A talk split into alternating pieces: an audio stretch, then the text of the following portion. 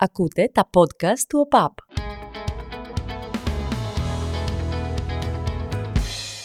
Θυμάμαι τον εαυτό μου περίπου 15 χρόνια πριν να περπατάει μια πολύ παγωμένη μέρα, μιλάμε για μείον ένα βαθμούς Κελσίου, σε μια μικρή πλατεία στο Μπρίξτον. Καταρχάς, 15 χρόνια πριν, ε, εσύ πρέπει να ήσουν 5 χρονών. Οπότε τι θυμάσαι δηλαδή πριν 15 χρόνια, τι κοροϊδεύεις; Εγώ μπορεί να ήμουν μείον τρία, αλλά νομίζω θα συμφωνήσουν όσοι μας ακούν σε αυτό. Αυτή θα μπορούσε άνετα να είναι μία ακόμη ιστορία του Μιχάλη Τσίγκρη στο εντός έδρας. Ωστόσο, αυτή τη φορά, όπως θα καταλάβετε, στο μικρόφωνο δεν είναι ο Μιχάλης Τσίγκρης ή τουλάχιστον δεν είναι μόνο ο Μιχάλης Τσίγκρης. Έχουμε μαζί σε αυτό το διαφορετικό εντός έδρας την Αγγελική Κούρκουλου, συνάδελφό μου επί χρόνια, γνώστρια του αθλητισμού, του ποδοσφαίρου, όλων των διαφορετικών εκφάνσεων που μπορεί να συναντήσει κάτι, κάποιος μάλλον, ε, πάνω στο, στο κομμάτι του ποδοσφαίρου. Και νομίζω ότι σήμερα το, το θέμα που θα συζητήσουμε είναι απόλυτα στοχευμένο με την παρουσία σου στην εκπομπή, διότι θα προσπαθήσουμε μέσω σοβαρών αλλά και ασόβαρων ιστοριών να μετρήσουμε την επίδραση που έχουν οι αθλητικοί speakers στην ε, εξιστόρηση του ποδοσφαίρου, του αθλητισμού γενικότερα και το πόσο σημαντική είναι ε, παρακολουθώντας έναν αγώνα που γίνονται κομμάτι μιας ολόκληρης ιστορίας. Η αφορμή γι' αυτό, το συζητούσαμε στο γραφείο, είναι η πιο σημαντική μεταγραφή στο αγγλικό ποδόσφαιρο αυτή τη στιγμή, που δεν είναι ποδοσφαιρική, αλλά είναι δημοσιογραφική. Σωστά. Είναι ο Πίτερ Διούρι, ένας ε, από τους πιο γνωστούς Άγγλους δημοσιογράφους αυτή τη στιγμή, speaker αγώνων περισσότερα από 30 χρόνια, που ξεχωρίζει για τον ποιητικό τρόπο με τον οποίο μεταφέρει τα όσα συμβαίνουν σε αγωνιστικούς χώρους. Ας ακούσουμε ένα μικρό απόσπασμα από μια περιγραφή του στο παγκόσμιο κύπελο και θα καταλάβετε ακριβώς τι εννοώ. And so the time is nigh. Mbappe, Messi and so much more. Lionel Messi stares up at his final peak. Kylian Mbappe prowls in the foothills of greatness. From the Andes to the Alps, from River Plate to the banks of the Seine, our planet unites around its ultimate game. Νομίζω αυτό που ακούσαμε είναι ένα χαρακτηριστικό παράδειγμα, τουλάχιστον εμένα όταν το ακούω με κάνει να αισθάνομαι πολλά διαφορετικά πράγματα. Και αν μας ρωτήσει κανείς, γιατί ξέρεις πολύ συχνά το έχω αναρωτηθεί, τι είναι τελικά αυτό που σου δίνει ένας άνθρωπος που περιγράφει αυτό που πολλές φορές μπορεί να βλέπεις και ο ίδιος, σου δίνει κάτι. Νομίζω ότι δίνει από μόνο του κάτι στην ιστορικότητα της στιγμής. Και τι εννοώ. Το πιο χαρακτηριστικό παράδειγμα που έχω στο μυαλό μου είναι το γκολ του αιώνα. Αυτό το τα τα τα τα τζένιο τζένιο τζένιο θα ήταν το γκολ του αιώνα, το γκολ του Μαραντόνα για εμένα τουλάχιστον που δεν το έχω ζήσει, ε, το γκολ του αιώνα, εάν δεν είχαμε αυτή την περιγραφή από πίσω. Θα αισθανόσουν εσύ αυτήν την ανατριχίλα που τουλάχιστον εγώ αισθάνομαι κάθε φορά που παίζει από την αρχή αυτό το βίντεο που δεν έχω το context. Θα την αισθανόμουν αυτή την ανατριχίλα, αυτό το πάθος, αυτή την ένταση εάν το άκουγα απλώς με φυσικό ήχο. Γίνεται κομμάτι του ίδιου πράγματος. Δηλαδή είναι με και χωρίς. Όπως λες και εσύ, αν, αν δεν μπει ας πούμε το σπικάζ πάνω από τη στιγμή η οποία διαδραματίζεται, γίνεται αυτομάτως κάτι άλλο. Το να δεις τον γκολ του Μαραντόνα ε, που έχει περάσει όλη την εθνική Αγγλίας χωρίς ήχο, σου στερεί ένα τεράστιο ποσοστό της, ε, της στιγμής που εκτελήσεται. Και δεν είναι μόνο το γκολ του Μαραντόνα. Είναι το, το γκολ του Αγκουέρο. Αν ακούς αυτό το Αγκουέρο που σου μένει, ξέρεις για ποιο πράγμα μιλάμε ξέρεις ε, για το... Το βάλτο αγόρι μου. Το βάλτο αγόρι μου. Χωρίς να έχεις δει καρέ, δεν είναι εκπληκτικό ότι μπορείς να καταλάβεις πού βρισκόμαστε, σε ποιο γήπεδο, για ποιο σουτ, ποια χρονολογία και να νιώσεις και το συνέστημα. Ενώ εάν δεν υπήρχε το βάλτο αγόρι μου, θα έπρεπε να καθίσω να σου περιγράψω ένα ολόκληρο σκηνικό, μπορεί να χρειαζόταν και το βίντεο, για να μπορέσεις και εσύ να το νιώσεις. Mm. Γιωβάησα, ξέρεις ακριβώς, ξέρεις ακριβώς τι έγινε. Δηλαδή, είναι, είναι ασύλληπτο αυτό το...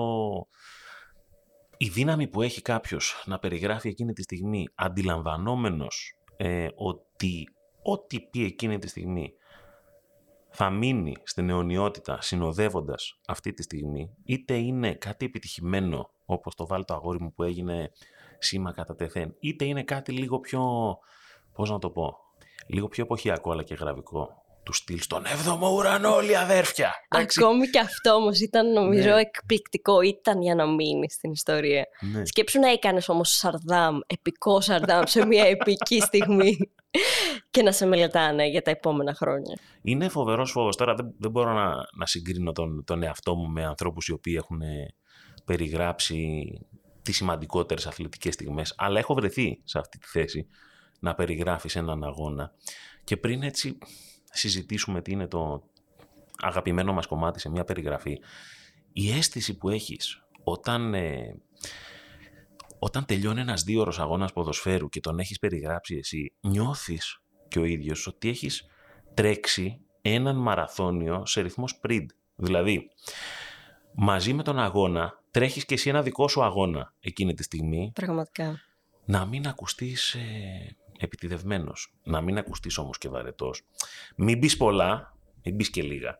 Μην φωνάξεις πάρα πολύ, μην είσαι και ξενέρωτος. Δηλαδή είναι μια συνεχής ακροβασία ανάμεσα στο όχι τόσο πολύ, αλλά όχι και τόσο λίγο. Και εσύ, ως Αγγελική Κούρκουλου, προφανώς είσαι και μια ιστορική μορφή της ε, τηλεόρασης υπό την έννοια ότι ήσουν η πρώτη γυναίκα που περιέγραψες έναν αγώνα ποδοσφαίρου στην Ελλάδα. Ε, το οποίο θεωρώ, επειδή προφανώς είμαστε συνάδελφοι, έχουμε υπάρξει και φίλοι, είναι κάτι το οποίο εκείνη τη στιγμή το, το βίωνες με, με περισσότερο άγχος, ας πούμε, από ε, να ήσουν ένας άντρας που θα έκανε αυτό το πράγμα.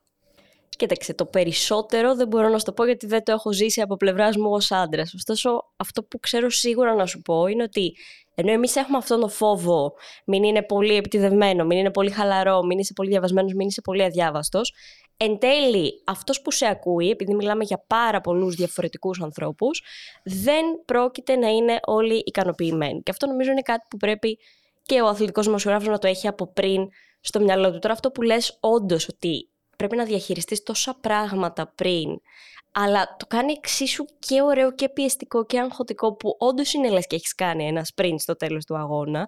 Αλλά νομίζω το μεγαλύτερο, η μεγαλύτερη δυσκολία που είχα εγώ ήταν το να διαχειριστείς και το συνέστημα σε έναν αγώνα που σε έχει παρασύρει εσένα ακριβώς επειδή έχεις μπει μέσα στο παιχνίδι, όταν μπαίνει το γκολ, να μπορέσεις να το διαχειριστείς κατάλληλα και να το ισορροπήσεις και να βγάλεις σωστή πρόταση και να μεταφέρεις το συνέστημα και να μην ακουστεί μια άναρθη κραυγή, για παράδειγμα, με την οποία θα γελάσει αυτός που σε ακούει. Είναι πολύ, πολύ ωραίο και εντάξει, είναι, είναι μια φοβερή στιγμή πιστεύω. Δηλαδή, το, το άγχος που σου δημιουργείται είναι, είναι πρωτοφανές και το λέω γιατί ένας ε, άλλος δημοσιογράφος, όχι ο Πίτερ Ντιούρι, ο οποίος έφυγε από το. ο οποίος θα, θα, συνεχίσει στο Sky, θα κάνει κάθε, κάθε εβδομάδα Premier League. Σίγουρα τον έχετε ακούσει να περιγράφει αγώνες. Ήταν παίζετε video games που είναι ο speaker του, του FIFA ή του Pro, δεν θυμάμαι ποιο από τα δύο. Ε, αυτό όμως που έχει έτσι μια Πώς να το πω, ένα, ένα μεγάλο ενδιαφέρον είναι ότι ξέρεις, υπάρχουν κάποιες δουλειές που εντάξει, όταν είσαι speaker αγώνων δεν είσαι, δεν είσαι πυρηνικός φυσικός για να είσαι εσύ ο άρχοντας και να μην σε κρίνει κανένας. Γιατί ε, στη δουλειά του αθλητικού δημοσιογράφου η αίσθηση που υπάρχει όταν συζητάς έξω είναι ότι η αυθεντία σου δεν είναι μη αμφισβητήσιμη. Δηλαδή κάποιος που βλέπει μπορεί να σε κρίνει πάρα πολύ εύκολα θεωρώντας ότι και ο ίδιος ξέρει αυτό το πράγμα. Και το λέω αυτό διότι είδα έναν άλλο δημοσιογράφο ο οποίος έδειχνε τη δική του προετοιμασία πριν από έναν αγώνα. Και υπήρχε κόσμος στα σχόλια που διάβαζα από κάτω που έλεγε ότι εγώ πίστευα ότι όλοι αυτό σχεδιάζουν εκείνη τη στιγμή. Ότι ό,τι βλέπουν την ώρα που γίνεται ο αγώνας, ε, το λένε εκείνη τη στιγμή. Και όταν διάβαζα αυτό το comment, σκεφτόμουν ότι εγώ, ας πούμε, για να περιγράψω έναν αγώνα, μπορεί να, να κοιτούσα 10 ώρες πίσω όλα τα στοιχεία των παικτών, των ε, προπονητών, ε, τις ε, αντιπαλότητες των ομάδων και λες ότι είναι τόση πολλή δουλειά για να βγει ένα δίωρο και τόση πολλή δουλειά που την κάνεις για δική σου ασφάλεια, για να πεις ότι έχω κάτι να πω αν πάει κάτι στραβά, αλλά δεν θα σου χρειαστεί μέσα στο παιχνίδι. Καταρχάς, πάνω σε αυτό που λες, η πιο συχνή ερώτηση που μου έκαναν τότε που μετέδωσε τον αγώνα είναι ότι «Α, εσείς δεν βλέπετε άλλες οθόνες» και όταν τους εξήγησα ότι βλέπουμε ακριβώς την ίδια εικόνα με αυτό που βλέπετε εσείς real time, μου λένε, μα καλά και πώς είναι δυνατόν να ξέρεις. Ειδικά όταν μιλάμε για έναν αγώνα, ας πούμε, για τους παίκτες της Μιραντές, που δεν είναι ο Δεν είναι Βινίσιους, πια και ο ματσάρα, Νεϊμάρ ναι. και ο Μέση. Ήταν Μιραντές με, Villarreal. με Villarreal. Φοβερό παιχνίδι. Και σε ένα πολύ μικρό γήπεδο. Είχα πάει τη Μιραντές τρένο πάντως, αυτό είναι το μόνο που θυμάμαι σίγουρα. Κύπελο Ισπανίας, ναι. Ε, καλά, συμφωνώ πάρα πολύ σε αυτό το κομμάτι. Εκεί ήταν η μόνη φορά που αισθανόμουν πάρα πολύ έτσι, περήφανος. Όταν με ρωτάγανε καλά, πώς βρίσκεις τους παίκτες; Ε, λέω εντάξει, πώ του βρίσκει. Ε, είναι πολύ απλό, μόνο που έχω κάνει προετοιμασία ενός Αυτό. μήνα και έχω δει σε repeat αγώνες που έχουν τελειώσει πριν δύο χρόνια. Έτσι.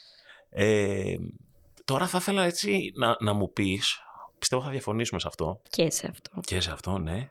Θέλω να μου πεις ποιος είναι ο δικός σου έτσι αγαπημένος τύπος περιγραφής αγώνα και να συζητήσουμε και μερικές κατηγορίες speaker αγώνων Το που αγαπημένο μου υπάρχουν. κομμάτι είναι αυτό. Ναι, οι οποίες θεωρώ ότι θα μας κάνουν να συμφωνήσουμε, να διαφωνήσουμε, πιστεύω να διαφωνήσουμε, αλλά θεωρώ ότι θα έχει και το νόημά του, το impact που θα, μάλλον το interaction από τον κόσμο σε σχέση με το ποια είναι η δική τους αγαπημένη περιγραφή.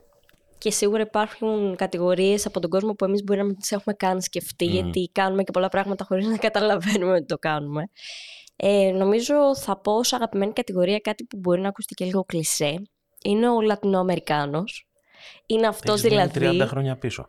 Έχω μείνει 30 χρόνια πίσω, αλλά old but gold. Ε, νομίζω ότι αυτός, όχι και δεν εννοώ προφανώς την καταγωγή, που θα κρατήσει τα φωνήεντα σε μία στιγμή Για κάνε μας κρίσιμη. λίγο, δηλαδή γιατί δεν καταλαβαίνουμε. Ε, θέλει να με εκθέσει επιρροή. δεν ξέρω τι ώρα ακούτε αυτό το podcast. Πάντως, ε, να κάνω μια Ε, προσπάθεια. πες το λίγο ρε παιδί μου. Γκολ!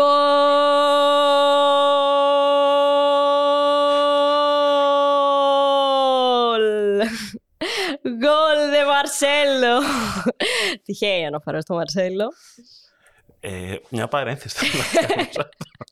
Η Αγγελική είχαμε βγει και πρώτη φορά μαζί στο ραδιόφωνο. Σωστά. Ε, δεν ξέρω. Είναι και αυτό έτσι μια, μια μεγάλη στιγμή νομίζω για έναν ε, αθλητικό δημοσιογράφο. Η πρώτη φορά που εκτίθεται σε ένα live ε, κοινό. Η Αγγελική λοιπόν, η οποία είναι από τα πιο έτσι ταλαντούχα άτομα που έχω γνωρίσει σε αυτό το χώρο. Πόσο ήσουν εκεί πέρα, δεν ξέρω, πέρασαν 19 χρονών, 20, κάτι Πρέπει τέτοιο. ναι. 20, ναι. και βγαίνει. Όλοι όσοι είχαμε βγει πρώτη φορά στο ραδιόφωνο, κάπως κολλάγαμε, κάπως. Δεν ήμασταν τόσο σίγουροι στο τι λέμε και βγαίνει η Αγγελική. Και ε, είχε Φέντερ Ναδάλ τότε. Ναι, κάτι ναι. τέτοιο. Είχε ένα τέτοιο αγώνα και λέω σε Φέντερ Ναδάλ. Και τι είχες απαντήσει, ρε θηρίο; Είχα απαντήσει ότι είμαι Ναδάλ γιατί είναι Μαδριδίστα. Ε, και νομίζω εκεί ήταν το σημείο που όχι, όχι. λύσες, ναι. Να το πούμε έτσι. Τι είχε πει Είμαι Ναδάλ επειδή είμαι Μαδριδίστα. Επειδή είναι ο Ναδάλ Μαδριδίστας Απειδή είναι, ναι. Αλλά και είσαι και εσύ. και ας εγώ, πούμε. ναι, οπότε καταλαβαίνεις. τη Φοβερή σύνδεση. ατάκα. Δηλαδή, ότι είναι και καλά ο Ναδάλ Ρεάλ, είμαι και εγώ, ναι, οπότε Ναδάλ. Τέλος πάντων. Παρένθεση. Αντικειμενικά αθλητικά κριτήρια. Αντικειμενικότατα, ναι. Τέλος πάντων. Ε, οπότε είσαι του Λατινοαμερικάνικου. ναι.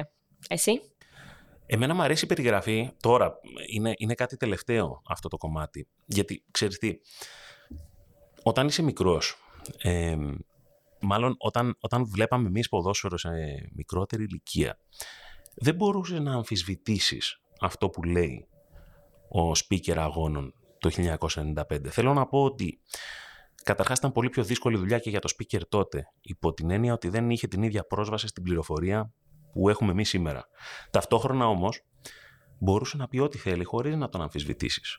Σωστό. Μπορούσες να πεις ότι αυτό που λέει κάποιος στην περιγραφή του Μουντιάλ του 1988 μπορεί να μην είναι ακριβώς έτσι, εκτός αν είχες μια συγκεκριμένη εμπειρία με το ζήτημα ή είχες μπορέσει να διαβάσεις περισσότερο από τον ίδιο τον δημοσιογράφο για αυτόν τον αγώνα που θεωρώ ότι ήταν κάτι πάρα πολύ δύσκολο. Στη σημερινή εποχή, ό,τι πει ένας δημοσιογράφος μπορεί από την άνεση του καναπέ σου να μπει στο Twitter, στη Wikipedia, όπου θέλεις και να πεις «Μα τι βλακίες λέει αυτός». Το οποίο δεν είναι ακριβώς έτσι, γιατί πρώτον, μιλώντας δύο ώρες μπορείς να πεις, μπορεί να πεις και κάτι που δεν ισχύει ή κάτι που σου ξέφυγε. Και μπορεί να το πεις και κατά λάθος. Δεν Α- είναι πάντα ότι δεν το έχεις διαβάσει. Εμένα αυτό είναι το, Πολύ σωστά. αυτό που με εκνευρίζει περισσότερο. Ότι αυτός που σε ακούει και σε βλέπει δεν καταλαβαίνει ότι όταν μιλάς προφορικά για πάρα πολλή ώρα συνεχόμενα, ε, νομίζω είναι σχεδόν αναπόφευκτο να μην γίνει ένα μικρό λάθος, ένα σαρδάμ. Δηλαδή, θα ήθελα μια φορά να προκαλέσω κάποιον από αυτούς που έχει ως ενασχόληση καθημερινή το να κράζει κόσμο, να το πω έτσι λαϊκά, να δοκιμάσει μία φορά συνεχόμενα για 5 λεπτά, 10 λεπτά, μισή ώρα να μιλήσει προφορικά, χωρίς τη δυνατότητα να το επανορθώσει και να δούμε μετά αν θα είναι το ίδιο σκληρό. Εντάξει, μετά σου λέει ότι αυτός είναι η δουλειά σου, αλλά ποιος ρε παιδιά στη δουλειά του δεν κάνει ένα λάθος; Δηλαδή, ποιος δεν ξεχνάει να κάνει κάτι, ποιος. Ε, όχι στο δημοσιογράφο, ενώ σε οποιαδήποτε, σε οποιαδήποτε δουλειά. Αλλά για να, να το κλείσω, με τα τωρινά δεδομένα το λέω, η αγαπημένη μου περιγραφή είναι το να έχει ο δημοσιογράφος, ο speaker, τη δυνατότητα να σου περιγράψει όσο γίνεται το replay, τι ακριβώς σημαίνει ποδοσφαιρικά αυτό που έγινε. Δηλαδή, γιατί το shoot δεν πήγε προς το τέρμα και πήγε out. Π.χ. έβαλε λάθος το σώμα του, έβαλε λάθος το πόδι του. Τι συμβαίνει στο γήπεδο ε, και κάποιος είναι καλύτερος. Αυτό το πράγμα να στο εξηγεί. Υπάρχουν και πολλοί Έλληνες δημοσιογράφοι θεωρώ που το κάνουν αυτό και είναι αγαπημένοι μου. Δεν θα ήθελα να πω συγκεκριμένο όνομα, γιατί εντάξει, δεν υπάρχει και λόγος, αλλά ε, αυτή η δυνατότητα που έχει κάποιος να φιλτράρει γρήγορα την πληροφορία που έρχεται από την εικόνα και να τη μεταδώσει στον τηλεθεατή, Συμφωνώ. είναι εκείνη που κάνει τη διαφορά και θεωρώ ότι σου δίνει αυτό που λέμε added value στην περιγραφή. Αυτό μου αρέσει και έχει μεγάλη διαφορά αυτό που λες από το να σου δίνει πολλή πληροφορία η οποία είναι απλώς περιγραφή. Ειδικά στην περίπτωση που είσαι στην τηλεόραση και το βλέπεις, νομίζω ότι δεν χρειάζεται ο άλλος. Περισσότερο χρειάζεται αυτή την ανάλυση που λες παρά την ίδια την περιγραφή την οποία μπορεί να τη δει, ενώ είναι ακριβώς το ανάποδο στο ραδιόφωνο που θέλω να μου δώσεις την πλήρη εικόνα σαν να το παρακολουθώ εκείνη τη στιγμή. Στο ραδιόφωνο είναι άλλου τύπου και είσαι και πιο ελεύθερος όταν κάνεις ραδιοφωνική περιγραφή. Γιατί έχεις και την άνεση να λες ακριβώς ό,τι θέλεις, γιατί ο άλλος δεν το βλέπει. Άρα μπορείς να πεις για κανένα λάθος παραπάνω και κανένα παίκτη. Δεν σου πει κανένας, δεν ήταν αυτός. Εκτός αν έρθει κακιά ώρα και βάλει γκολ και έχεις πει άλλον που μετά το, το μαζεύει. Συμβαίνουν και αυτά. Τι άλλο τύπο έτσι ξεχωρίζεις σε, σε περιγραφές αγώνων; Mm, ξεχωρίζω σίγουρα το γραφικό. Mm. Και θα σου πω τι εννοώ. Εννοώ αυτόν ο οποίος θα πει όλες τις κλασικές ατάκες. Αυτόν ο οποίος, αν υπήρχε κλεισεδόμετρο, θα το είχε σπάσει. Και νομίζω όλοι καταλαβαίνουμε ποιες ατάκες εννοώ. Θα πει για τα 11 βήματα. Θα πει για τα πανηγύρια στους πάγκους που θερμή παράκληση. Αν δεν είμαστε στην Τίνο, στην Άξο ή στην Αμοργό, μη μιλάτε για πανηγύρια. Το καταλαβαίνω. Εγώ η ίδια έλεγα προηγουμένως ότι στον προφορικό λόγο ε, γίνονται λάθη. Μπορεί να σου βγει και να το πεις και πανηγύρι. Αλλά μην το διαιωνίσουμε αυτό, το, πανηγύρι. το πανηγύρι. Έχω πρόβλημα με το πανηγύρι. Γιατί; Γιατί διαιωνίζεται και νομίζουμε ότι είναι σωστή έκφραση. Δεν είναι πανηγύρι επειδή πανηγυρίζω. Ξέφερνο πανηγύρι, δεν σ' αρέσει. Όχι. Εγώ το έλεγα κάποτε. Άλλος ένας λόγος να μου αρέσει το πανηγύρι. Ε, έχω να σου πω όμως ότι εντάξει, είναι κάποια είναι ωραία. Mm. Η ρώσικη ρουλέτα, ας πούμε, δεν σ' αρέσει. Κάποια είναι ωραία, αλλά με μέτρο. Δηλαδή, ας μην τα πούμε όλα μαζί. Α πούμε έστω το πανηγύρι, ας πούμε τα 11 βήματα. Μην πούμε και κάπου εδώ αυτή η σεμνή τελετή έλαβε τέλος. Εντάξει, πολλές φορές τα έχουμε ακούσει. Νομίζω όλοι καταλάβαμε με το που είπα κλεισέ ατάκες ποιες είναι. Σίγουρα υπάρχουν πολλές περισσότερες που δεν ανέφερα αυτή τη στιγμή. Απίστευτο ξέσπασμα λοιπόν. Μάλιστα, OK. Okay. Έχεις κάποια άλλη κατηγορία που θα επιτεθείς, ας πούμε, σε, ένα, σε μια γενικότερη... Είμαι έτοιμη να επιτεθώ στους πάντες. Σε μια κατηγορία που επίσης νομίζω ότι ανήκω, είναι η κατηγορία του πολύ διαβασμένου, με ποια έννοια όμως, αυτού του αγχωμένου δημοσιογράφου, που νομίζω το συναντάμε πολύ συχνά σε νέους και χωρίς τόσο μεγάλη εμπειρία αθλητικούς δημοσιογράφους που έρχονται με ένα πάκο 50 χαρτιών. Που ακούγεται και το. το κρίτ κρίτ. Ακούγεται εδώ. Το χαρτί την ώρα που Ο οποίος έχει πληροφορίες για το γενεαλογικό δέντρο όλων των παικτών και των αναπληρωματικών. Μπορεί να σου πει τι φορά έχει ο άνεμος στο γήπεδο που παίζουμε. Ταυτίζομαι γιατί τα έλεγα εγώ αυτά. Αλλά αυτό ακριβώς θα έλεγα ότι τις περισσότερες φορές και ειδικά αν ε, μιλάμε για καλό μάτς, δεν θα πεις όχι το 50% ούτε το 10%. Αλλά εντάξει, αυτό δεν σημαίνει βέβαια ότι είναι κακό, δηλαδή σε αυτό δεν έχω κάτι να κρίνω. Καλύτερα να έχεις περισσότερα να πεις παρά να είναι ένα μάτς ε, χωρίς ενδιαφέρον και να μην έχεις κάτι να πεις. Υπάρχουν όμως κάποιες στιγμές που το γενεαλογικό δέντρο παίζει ρόλο. Θυμάμαι ένα, ένα, ένα γκολ που έχει μπει σε ένα Everton ε, Liverpool, το οποίο δυστυχώς δεν μέτρησε. Ήταν στη, στη φρικτή εποχή του βάρου που λέμε. Δηλαδή που είναι αυτό που πανηγυρίζει κάπως μαζεμένα, γιατί λες, ξέρεις, μη δω αυτή την κίνηση που δείχνει ο άλλος με το τετράγωνο να πάει να δω στην τηλεόραση, αν ήταν χέρι ή τέτοιο. και έχει βάλει γκολ ένας παίκτης της Everton και περιγράφει ο Σωτηρακόπουλος. Και τη στιγμή των πανηγυρισμών λέει ότι το βάζει και είναι όλη του οικογένεια Λίβερπουλ και εκείνος είναι Everton και τον βλέπεις να, να, να, να βγαίνουν, ας πούμε, ξέρεις όλες τι φλέβες, να πανηγυρίζει έξαλα και λέω ότι εκεί όταν βάλεις το γενεαλογικό, εκεί αξίζει Εκεί όμως. πράγματι. Κάτι σου δίνει. Οπότε μην είσαι τόσο αυστηρή με το γενεαλογικό δέντρο. Αυτή ήταν η ιστορία του Μιχάλη Τσίγκρη στο σημερινό εντός έδρας. Όχι, ναι, αλλά είναι, είναι αλήθεια. Δεν μέτρησε τον κόλλ, δεν πέρασε την ιστορία αυτή περί αυτή. Θα μπορούσε να περάσει αν είχε μετρήσει. Δηλαδή, ήταν, ξέρω, είχε γίνει κάποιο χέρι και δεν μέτρησε τελικά.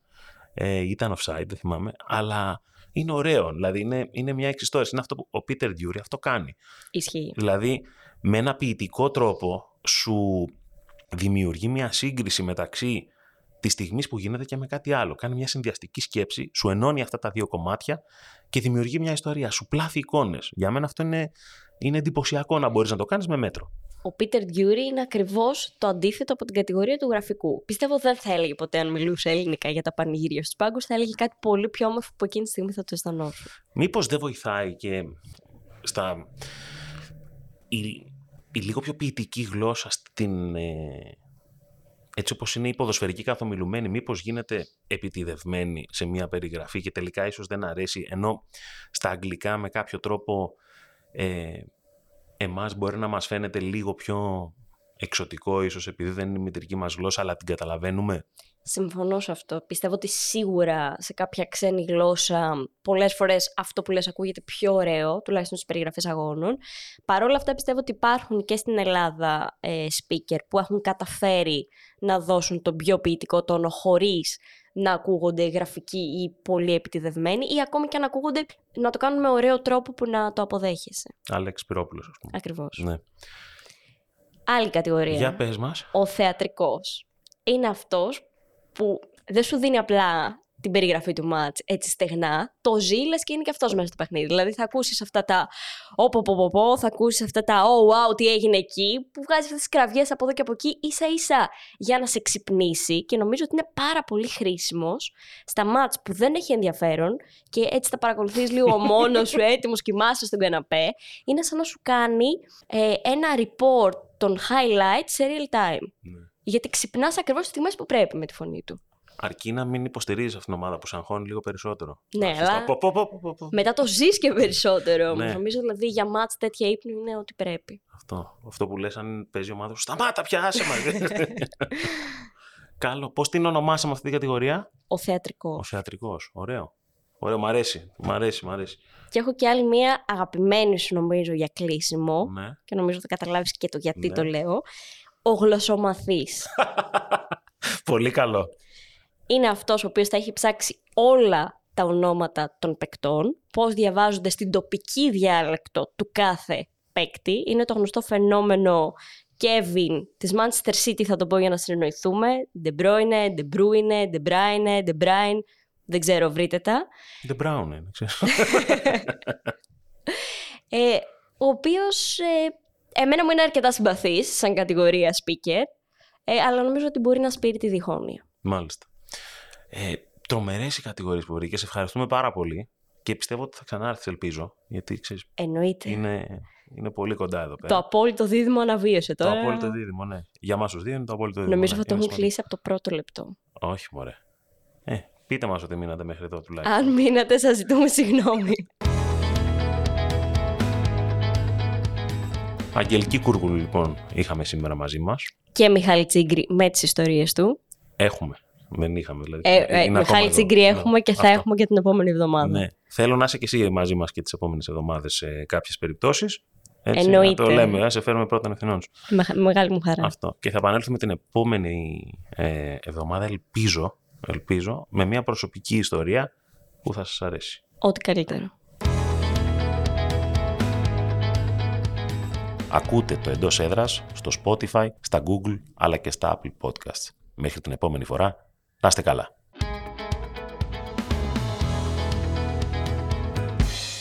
Ακούτε τα podcast του ΟΠΑΠ.